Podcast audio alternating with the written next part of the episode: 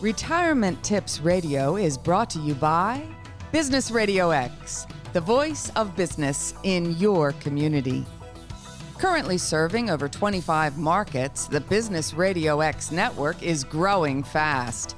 We're teaming up with retired execs and established entrepreneurs to support and celebrate local business leaders. If you'd like to make additional income while making a difference, discover more at brxteam.com. Now, here's your host. Lee Kantor here, another episode of Retirement Tips Radio, and this is going to be a good one. Today we have with us Todd Tresidder, the financial mentor. Welcome, Todd. Thanks, Lee. Thanks for having me on the show. A financial mentor. Everybody needs one of those. Yeah. Yeah. Well, that was the idea, right? well, tell us about uh, what you do, how you serve folks. So I came from the hedge fund industry back before it was even called hedge fund. So I was one of the early pioneers of quantitative investment strategy. So really pitting computers into the financial markets and developing algorithmic uh, investment strategies. So that's my roots. That's where I built my wealth. I sold the company to a bigger fish back in 1997. And I just found that I really had a passion for personal finance, wealth development. I was still reading books on the subject and really into it. And uh, so I had this crazy idea back then. You got to remember this back in 1997, right? So uh, the internet was still in its infancy and uh, the dot com bubble hadn't even happened yet. And I had this crazy idea that you could separate financial education from investment product sales. I wanted to have a pure education site. And I didn't want the site to talk about, you know, seven tips to save money or, you know, any of the usual drivel you get everywhere else. I want it to be kind of advanced topics and just taking it to the next level. And so that's what I've tried to create. So, who in your mind was that audience for that content? Um, people seeking wealth, people seeking retirement, early retirement, uh, people who had a high value on financial independence at any age, right? So it could be retirement, which is really just a euphemism for old age financial independence, right? Um, or it could be anybody else is just really focused on financial independence. That was always my thing is, you know, I wasn't born with a silver spoon and I had to work for money. I had to work my way through college. And I don't want to give some like, oh, poor kid you know, I had a solid middle class upbringing and my parents are great parents. It's not like I was a poor kid or anything, but I just, I had to work through all this stuff. And a lot of my friends didn't. I missed out on a lot of opportunities, you know, and I just realized that I was living my life from the right side of the menu of life where everything, you know, was, it was a price and I had to pay attention every nickel and, all that. And I just didn't want to do that anymore. And it, it mattered to me. I just figured as long as I was going to lead an economic life, I may as well design it for financial independence. And I did, and it worked. It's just, it's not that hard when you know how to do it, and there's no point in not doing it. That, know? So that, that do you think where I came from? Do you think that it's this is just a lack of education on the folks who don't know about that other side of the menu, or is it something that uh, they have a scarcity mindset that doesn't even allow them to think in those terms? I think it's two things. I think you're right with the education comment, but I also think it's awareness. A lot of these decisions, like you don't work any harder to become financially independent, you just do things differently. Um, and it's so, you know, like for example, um, you know, it's I'm not about Mercedes Benz and flashy cars and McMansions and you know private jets. None of that's part of my domain at all. I'm about experiences, not stuff. And experiences don't cost money. It doesn't cost a lot of money to have time to read a book. It doesn't cost a lot of money to have a comfortable chair or a comfortable bed. Um, you know, a quality life is not necessarily expensive, but there's an awareness issue about how you arrange your life. What are your values? How do you prioritize your activities? How do you make decisions that reflect your values? And how does the compound effect in every aspect of your life accumulate, right? So, like, you know, a lot of people intuitively get compound returns where you put money away in a bank account and it compounds and it grows. Lot of people get that idea. They don't get that the same thing applies to your life, to your career, where, you know, your life is a cumulative effect of the all the comp all the small decisions you make every day that compound into large results um, anybody can be successful in 10 years. I mean, you know, again, it's not instant riches, but in the context of a lifetime, it's not that hard and it doesn't take that long. Well, in order to um, hit that target, say that 10 year target, a person has to be kind of clear, have a lot of clarity around what is that end goal. How do you help them kind of look at the, uh, you know, end objective? I don't think it can be, I just want to not work anymore and have this income flow. It has to be deeper than that, doesn't it? Oh, yeah, yeah, yeah a, a, negative goal of I don't want to work anymore or I want to stick it to the man isn't very effective. There has to be a positive goal, a goal that you're moving toward uh, is usually the driver that actually works. Um, but to answer your question, it's really two things. It's frameworks and habits. Is that's why I say it's not that hard, but it's an awareness issue or an education issue. You have to get the frameworks right so that when you're making decisions and you're taking actions, they're compounding and accumulating within a framework that's valid. A lot of people are operating under frameworks that are only half true or possibly even false. And so it's, you know, it's that classic line if you're going to climb the ladder of success, you got to make sure it's leaning against the right wall. And so when I'm working with, back when I did coaching, I don't coach individual clients anymore. I, I have courses and books. Um, and so, but back in the days when I coached clients, which was for two decades, um, I would work with the client around early values clarification was the early stage, getting clear on their goals, the reasons why, how it fit into their life, what resources and skills they were bringing to the equation. And then from there, we could formulate the plans and get into action. Um, but it always starts from inside the client because each person's, while we're all very similar, each person's different in their own unique way. And it's, you know, it's got to fit their life in order for it to result in a fulfilling life. Do you find that a lot of people, when they're approaching a retirement or thinking about retirement, they're thinking about maybe um, it through a negative lens, a lens of there's so much uncertainty. I don't know how long I'm going to live. I don't know if I'm going to be healthy. I don't know how much money I'm going to need. I'm, i have a fear of running out of money. There, it's just bombarded with a lot of negativity, and there's an opportunity, I think, to kind of reposition the thinking to thinking more of uh, an abundance mentality. Yeah, I think that's absolutely valid for a percentage of the population. I think you've got what cohorts, I guess would be the term, or different different percentages of the population breaking out into different things. I think the largest percentage are just unaware. Like they just don't even have any awareness around retirement planning. They don't have any awareness around compound effects of their time, their resources, their money, um, their skills, you know, their actions. They don't have any concept around that. And so they're just sort of going through life doing what's in front of them you know stephen covey had that framework of you know do we do what's important or do we do what's urgent? And most people are living from the urgent side. They're just trying to pay their bills. They're just trying to get through the day. They're just trying to put all the fires out. And so there's no real awareness of how to move life forward. I think that's the largest percentage. And then you've got the percentage you talked about. And then there's a percentage that are very proactive but it's hard to get good information. Uh, there's people that are really trying to move forward and they're determined and they're taking taking it into their own hands and they're taking responsibility but there's a lot of misinformation there's a lot of half truths and assembling it into a framework that you can operate within is sometimes difficult when you've got a full-time job and you've got kids and you know somewhere in there you're supposed to have a little bit of fun now, how do you recommend a person approach uh, kind of their financial education? It can't be uh, trusting their friend who just, you know, had a tip that uh, crypto is where the money's at. You know, there has to be some vetting and there has to be some trusted resources uh, in order to choose wisely this framework that you talk about. Yeah, well, that's another common mistake, right? Is people will learn from their parents, they learn from their friends uh, or they go for corporate media. You know, corporate media, all this, everything published by corporate media is vetted by attorneys, right? Because it's all it's all done under specific rules and guidance, and it's all done from from a viewpoint of corporate safety. It's not about actually informing the client. And then they all have mixed agendas too. That's another thing I teach on the site is you got to look at the agenda of the person dispensing the advice. As I said earlier in this interview, my whole motivation was to build an education website that was separated from selling investment products. You know, a lot of the advice you get is in order to sell the investment product or the service. And so that was why, again, I built the site as a pure education site. Um, so, yeah, you've got to look at your source. You've got to look at what shoes they stand in. And by what shoes they stand in, that's both their experience and it's not the experience they just claim, but the results of their life. I mean, have they produced the results you want? Are they living the life that you want? You know, have they gone where you're seeking to go?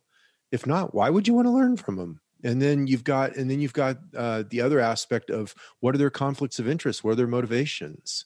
You know, so if they really want to sell you a mutual fund, or if they really want to sell you a banking relationship, or they they're trying to upsell you to a real estate deal on the back end of their course on how to do real estate, because they also do real estate uh, uh, syndication deals you know watch out there's a lot of different motivations and there's a lot of uh, very savvy marketers so now um, how does a, a lay person kind of know all of that information I, I, mean you're you're asking a lot and i'm a big believer in personal accountability so i'm with you in a lot of those places but not everybody um, kind of has the resources to vet people and to really kind of go layers deep to see you know, to follow the money trail, like you said. Yeah, I don't, I don't think it's that hard. I mean, there's really two primary issues here, right? There's it's their experience and not just what their experience of what they claim, but the experience of the life they actually lead, right? And what results they produced with their life. So you've got that issue. That's that's pretty straightforward. A layperson can figure that out. And then you've got conflicts of interest. So you just look at their business model. What else are they selling? You can see it right on their websites, right? It's always going to be fairly apparent. Um, and the second there's a gotcha where they pull out something behind, then you should immediately know and you should clear out, right? So let's say it's not apparent. Let's say that they've uh, hidden an upsell process. So, for example, in my business, I have courses, right? But there's no upsell in them, right? When you buy the course, you get the whole enchilada. Now, there's a lot of people that are not as reputable in this you know wealth building education business where they have a funnel series. So what they do is they sell you an intro course and maybe it's a free weekend intro course. Like everybody gets those free you know come to our free dinner our free weekend seminar right? Those invitations. And then that's usually the upsell to the next thing. And in the in the seminar business it would be the $500 weekend seminar. And then the $500 weekend seminar sells you up to the $3,000 weekend seminar. It sells you up to the $10,000 private mastermind coaching thing. And as soon as you start getting that back end process, clear out, right? Because they weren't being upfront with you. They were representing one thing and then they're trying to sell you another on the back end. And it, there's a very specific marketing strategy involved in that. And that's not honest. So you just clear out. You want to deal with honest people. So I think it's fairly straightforward, but maybe I'm just disillusioned here. Maybe I'm delusion, not disillusioned, delusional in that there's only a few ways in which they really get you. Um, and I think they're all pretty straightforward. I just listed all three of them. Uh, what do you think, Lee? Maybe I'm wrong.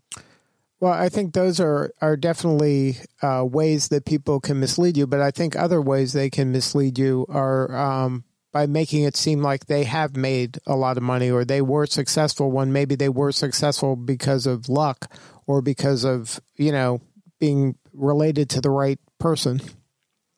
Well, I think that's another good point too is looking successful is very different from being successful, right? So you know you've got a scammer when they're showing you Mercedes Benzes and mansions and Learjets and and beautiful women clamoring over them as they you know in their in their leisure suits or whatever like that's just scammy right so clear out of that that's not that's not how it really works and then um you made another point there but i lost it but the first one i'm agreeing with you on if there's a big difference between looking successful and actually having success. Well, and it's uh, the other point was that they might have just grown up in the right family. Like, you know, they could have started, they might have thought they hit a triple, but were born on third base.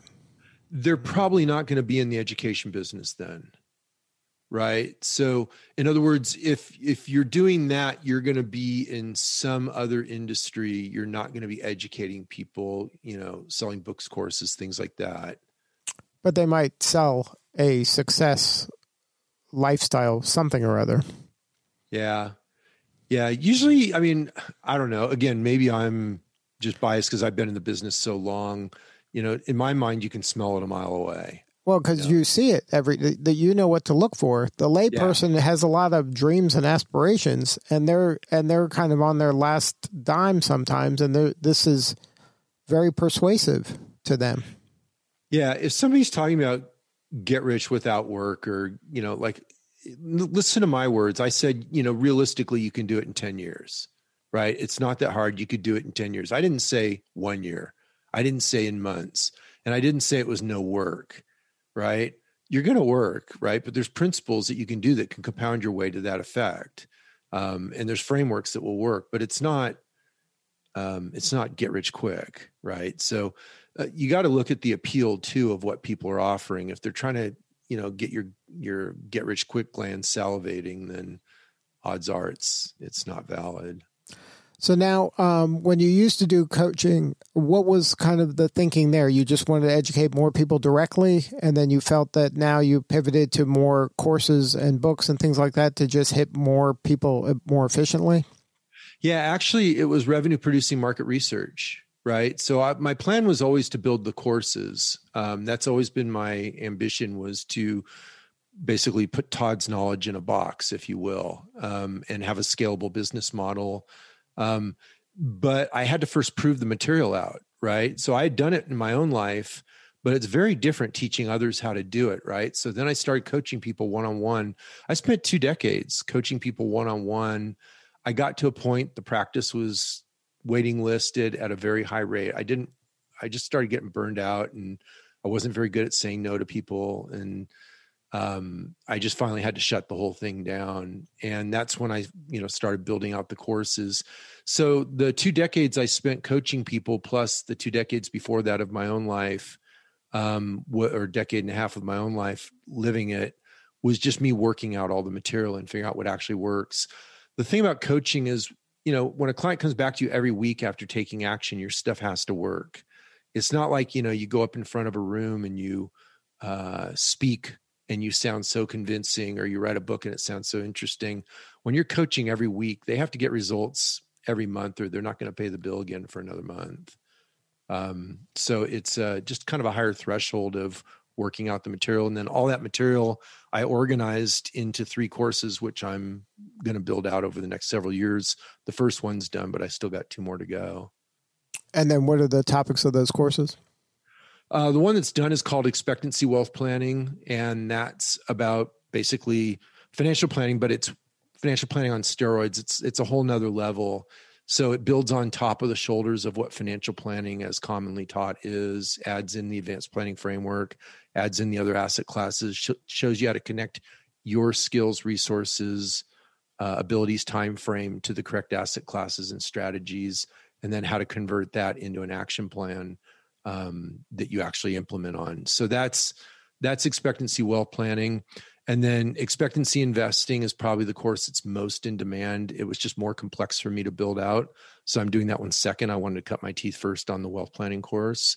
Um, so that's expectancy investing. That that's uh, basically everything I learned over on the hedge fund side with quantitative investing.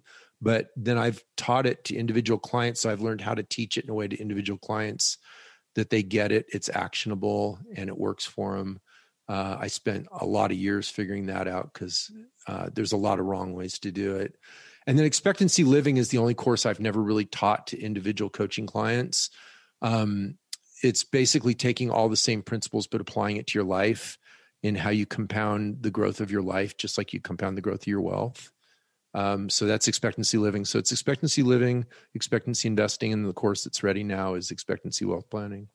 So now, is the wealth planning course something that uh, means I can follow along the principles of that and not have like a financial advisor, or is this uh, help me make more informed choice on choosing an advisor? You can go either way. Some people choose to have an advisor, some people choose not to. Um, it really depends on what path they take with their assets and their strategies.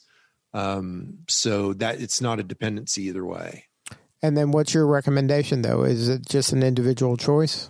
No, I always say you should always pay for services that add more value than they cost. So as long as the advisor is adding more value than the advisor costs you, um, then it's a smart business decision.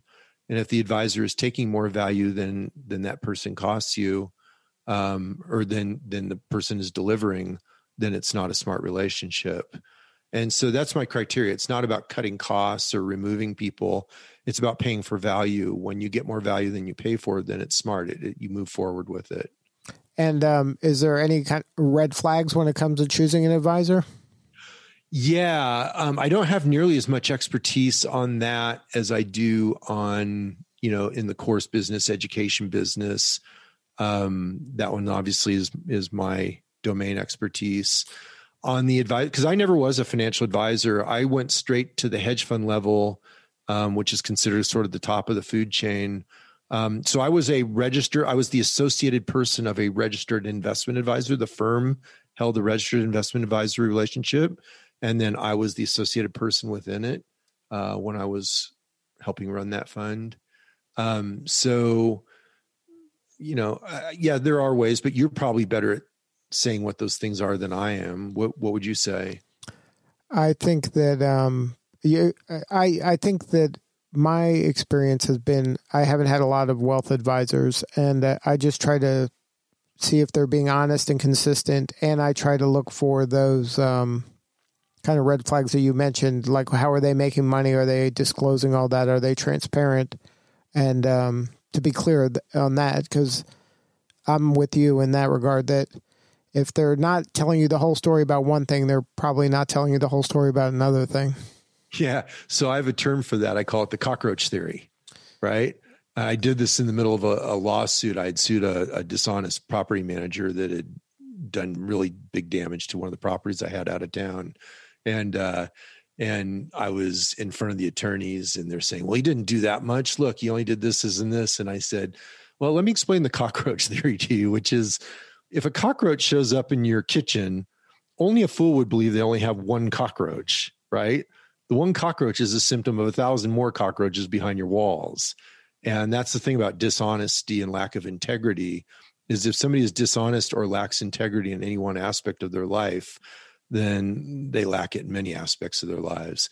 So I'm with you. The the thing that um, I would look for would be full disclosure. Um, and I don't mean disclosure of fees just buried in documents that you sign that you will never read. I'm talking about a guy that sits down with you and says, This is how I get paid. Let me show you all the ways I get paid. And does it forthrightly. And we'll show you the layers and layers of ways this person can get paid if they choose to. Um, that would be somebody I'd be interested in working in or working with because um, at that point you've got some integrity and they're not trying to hide something from you. Because there are a lot of ways for advisors to get paid that you will never see. Now on your website you have so much information so many articles and blog posts and and free stuff. Um, have you formed a community amongst the people your readers? Uh, is there like a place where they all hang out and kind of share their own uh, experiences and knowledge yeah, that is the course. So I have a forum inside the course, but obviously that's a paid community. But my attitude is, I mean, that takes a lot of my time maintaining that forum and uh, keeping track of everybody and supporting the forum. And so I feel that's only fair. It should be part of the paid community.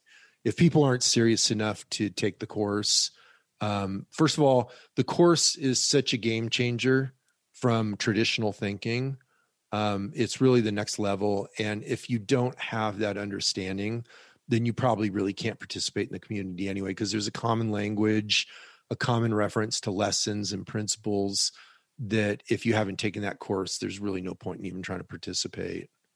And then, so your uh, website, though, most of the stuff is free except to take the yeah. course and go into those forums, then. Yeah, yeah. So I give away, like you said, there's like over a thousand pages of uh, free educational content. It's got one of the largest collections of free financial calculators on the internet. Um, and again, there's just a lot of resources on there. And then for people that want to go to the next level, there are books, which is kind of the affordable buy. And that's for stuff that's properly formatted for a book. It doesn't fit as an article. And then there's the course you know, which is for people that really want to deep dive and take it to next level and are serious. And then in uh, in your world, is it something that a person could just read all the stuff and figure out a way to have a successful retirement, or do they need to take this course in order to have a successful retirement? Well, yeah, of course they could do it without the course, right? People do it all the time. I did it without the course, but frankly, it, it's again, it's a value proposition, like I was saying earlier. I'm looking back over my life, I'm 60 now. I developed all this knowledge over the course of my lifetime.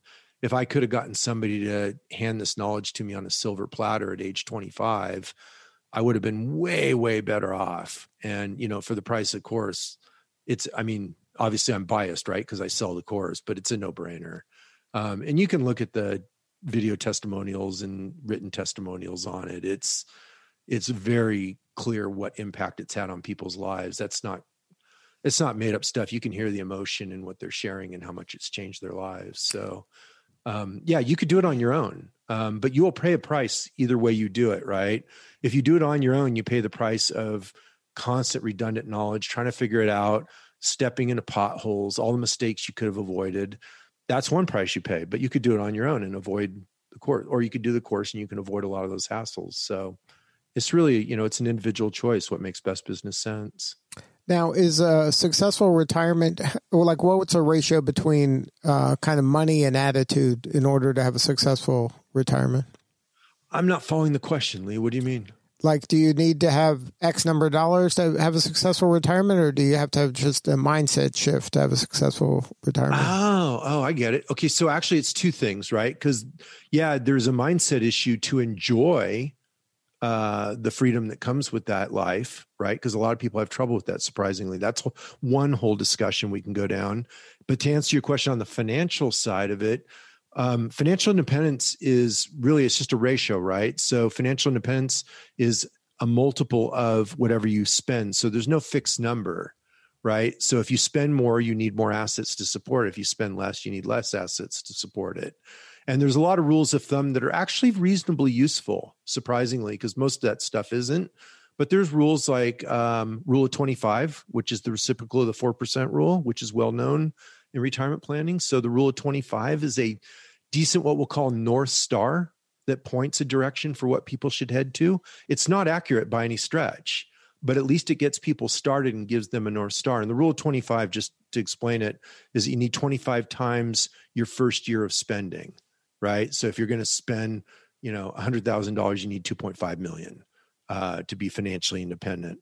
And so that just comes from the 4% rule, uh, which is well known in retirement planning research. And again, is it accurate? No. Is it close enough that it gets you started without a lot of complication? Yes. Um, and then, you know, my book, How Much Money Do I Need to Retire, goes into a lot more detail for people that want to go into more detail on it. So that's kind of the the math side or the finance side of how much is enough. Um, did you want to go into like the psychology side? Yeah, I'd like to know a little bit. Well, the you know sometimes enough is never enough for some people. um, how you know what's the emotional and the uh, lifestyle of you know your day to day life uh, kind of definition of enough. Maybe if you can reframe it, maybe enough can be uh, more manageable. Yeah, so it's purely a psychological issue, right? Because the math determines what's enough. But what happens is people get to enoughness and then they don't know what to do with their lives. In other words, if they spent their whole life um, building wealth, orienting themselves to career goals, everything is externally motivated towards external success. And they haven't oriented their thinking in their life towards what actually brings them fulfillment and what they want to do with their lives outside of work and career. And so a lot of this is going to sound nutty to somebody that's really stuck in a job and they're working hard, you know, 50, 60 hours a week, and all their time off is spent doing laundry and grocery shopping. The idea that, you know, years of openness, you know, blue ocean of nothing to do, like that sounds pretty darn good from the perspective of being overworked. But after a month or two of being retired, and that's sort of this, you know, people go through the three month honeymoon, the six month honeymoon, the one year honeymoon, depending on the individual after they retire. And then they sort of look out on it and go, well, what's my life stand for? And that's the person that you're talking about that has trouble from the psychological perspective. And so that's one of the things I work with people on in the course as well. Um, and there's free free material on the site. It's not a pitch for the course, and that is that um, you want to orient yourself towards the next stage of life well before you ever hit it. We are goal oriented individuals. Um, anybody smart enough to succeed financially is likely a goal oriented individual and that's part of what makes them fulfilled and so you need to work with that and you need to develop that next level of life um, in advance of getting there otherwise you'll reach disillusionment and it can be quite disconcerting Now, do you find that people have difficulty sometimes when their work was their identity and now they're kind of untethered from that and they have to kind of form a new identity or, or you know, to keep that same status in their mind or their, you know, their own self worth and value? All the time. All the time. I had a lot of clients who are doctors, attorneys, um, and yeah, they their self worth and their identity is completely wrapped up in what their career is and the image they've created around that. And I used to I used to play with client like I remember one time I had a very successful attorney client and you know he went out and got the latest model Mercedes and I was joking with him. I said well you know how, how stupid was that and we were going the financial implications of it and all that in in perspective of his goals and and then I said so what would happen? You know why not just get a used Subaru wagon you know? And and he just laughed and laughed and laughed like it was so preposterous for you know the top level attorney whose name is on the placard representing the firm right? When it says smith jones and wesson you know on the firm um you know he's one of those smith jones and wessons right on the thing. And it's a hugely successful firm. And he has a labeled parking spot right in front of the building with his name on it right and for him to show up in a used Subaru wagon would be like the I mean the employees would think they were going under or something like it would freak out everybody.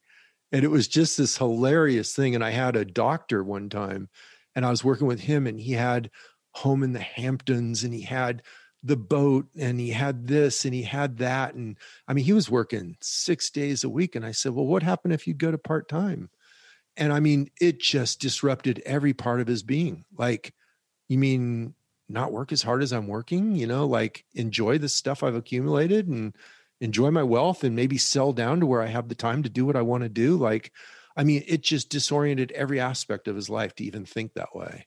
It was not um, consistent with his brand that he created for himself in his mind.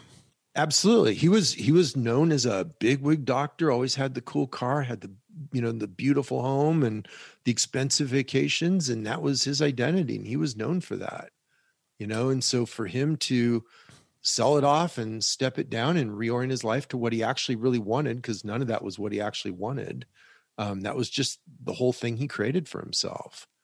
And it was it was fascinating to go on that journey with him. He eventually did it um, so how long does it take for someone to reorient like that Depends on the person. I've seen people do it pretty quick, um, like a matter of half a year to a year um, is about the fastest I've seen. I've seen uh, I've seen it take ten years. I've worked with clients where it took ten years back when I was a coach. Um, so it really depends on the person and if there's something they really want to go to. What I found the real key, and I shared it earlier in this interview, the real key is having something you really want to go to. Um, the people that have the hardest time with it are when they have no concept of life beyond it. But the person that really has something they care about that they really want to do, like their life would be incomplete if they don't do it, those people have a lot less trouble. They can usually make the transition pretty quickly. So, kind of um, that that exercise of uh, you know people at your funeral and what do you want them to say? if you can get yeah, clear I'll, on that. Actually, I'll give a different analogy. Yes, you're right. That one, that one, the deathbed exercise, I call it. That's good for helping with this situation. There's another one though, and that is because we've all had that experience. You know, the trauma of breaking up with uh, a, a beloved partner, right? Mm-hmm. And the emotional letdown. And what's the best cure for all that trauma is a new partner, right? Mm-hmm. And so that's the example when you break up with that career identity what's the replacement is what solves it is the next thing you want to move toward that's exciting for you um, it's a bit too big of a step to take somebody into a you know a cave in tibet and meditating you know eight hours a day to find you know their holiness that that step is a little bit less common so it's a little easier to move to the next level of life than to jump all the way to the end but is it um don't most people kind of just sleepwalk through life and then the next thing just happens to appear there? It isn't something they intentionally kind of aimed at? Yeah, exactly. And that's what I was talking about earlier when I, you know, you're asking what percentage of the people for retirement planning and and I was saying, well, more than half don't even have any awareness of it. And that's what you're talking about here when you're talking about sleepwalking is that group that really has no awareness. And they might stumble into you know they might sleepwalk their way into a half-baked retirement plan right through the company pension. And maybe they were shoveling some money into a 401k but they never really did the calculations.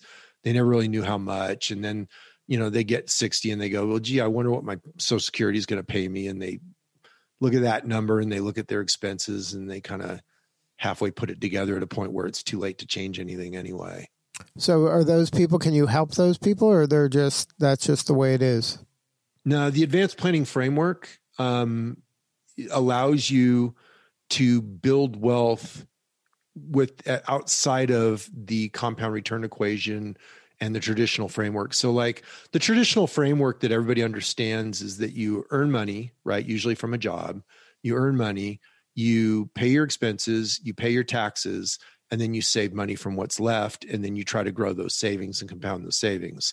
That's the framework almost everybody understands. Now the problem with that is it's a slow process. It usually takes a lifetime to accumulate sufficient wealth. That's why retirement is usually associated with old age financial independence. It usually takes a lifetime. Um, there is another framework, and that is the advanced plan. I called it the advanced plan framework. And that's where you see like 20 something millionaires. Well, how do they accumulate wealth, you know, a lifetime of wealth in the time that most people are trying to decide how to open a new bank account? Right. And there, so there are ways to extract wealth growth from the compound return equation, the limitations of conventional asset growth. Um, but that's like that's a whole nother framework, a whole nother discussion.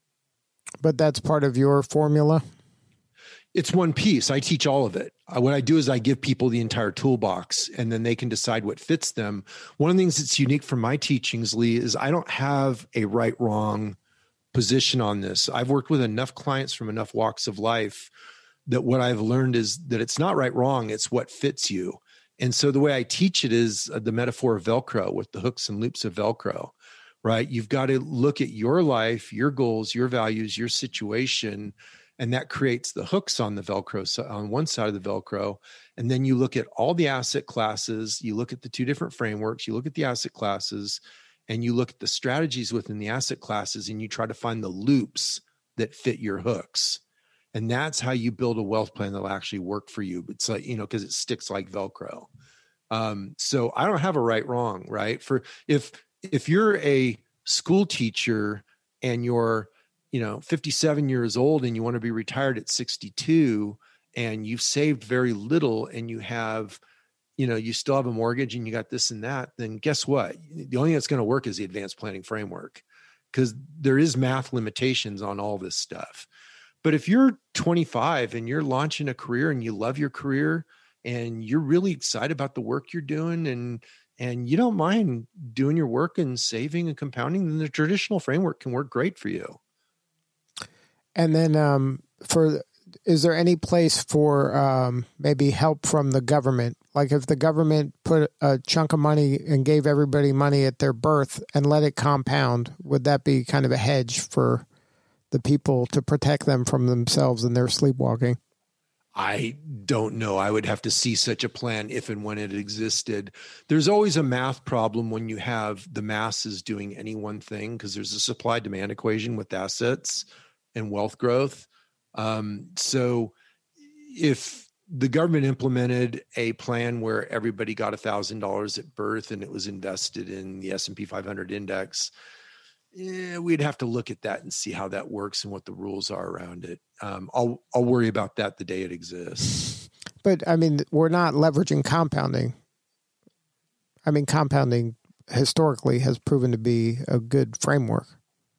Absolutely, yeah. The traditional plan where you're putting compound interest or compound growth to work for you, yeah. I mean, it's fantastic, right? That's you know, and what I do is I, I try to explain that it, the way it really works is expectancy math, right? So most people understand probability, but your compound growth is determined by mathematical expectancy, and mathematical expectancy is actually probability times payoff. And that's really important in the financial markets because the financial markets have what's called fat tail distributions, which means they have very large negative payoffs to the far left tail of the distribution um, on you know the payoff distribution. And so you know there's there's something that has to be understood in terms of risk management and different principles about how you tilt the payoff equation to improve the expectancy of your growth pattern. So again there's nuance to these pieces there's things to know. So you know when you when you tell me you know we all get a certain amount at birth i'd have to look at exactly what the program is um to have any sense of it. It's uh, just it's just a thought experiment that's all. Yeah. Well, Todd, if somebody wanted to learn more uh, about your work and uh, get a hold of one of those courses, read one of those books, what's the website? Financialmentor.com. So two words, financial and mentor put together, financialmentor.com. Good stuff. Well, Todd, thank you so much for sharing your story. You're doing important work and we appreciate you. All right. Thanks a lot for having me on the show, Lee. All right. This is Lee Kantor. We'll see you all next time on Retirement Tips Radio.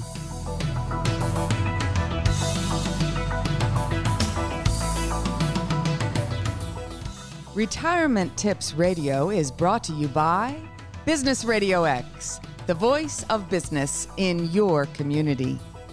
Currently serving over 25 markets, the Business Radio X network is growing fast. We're teaming up with retired execs and established entrepreneurs to support and celebrate local business leaders. If you'd like to make additional income while making a difference, discover more at brxteam.com com.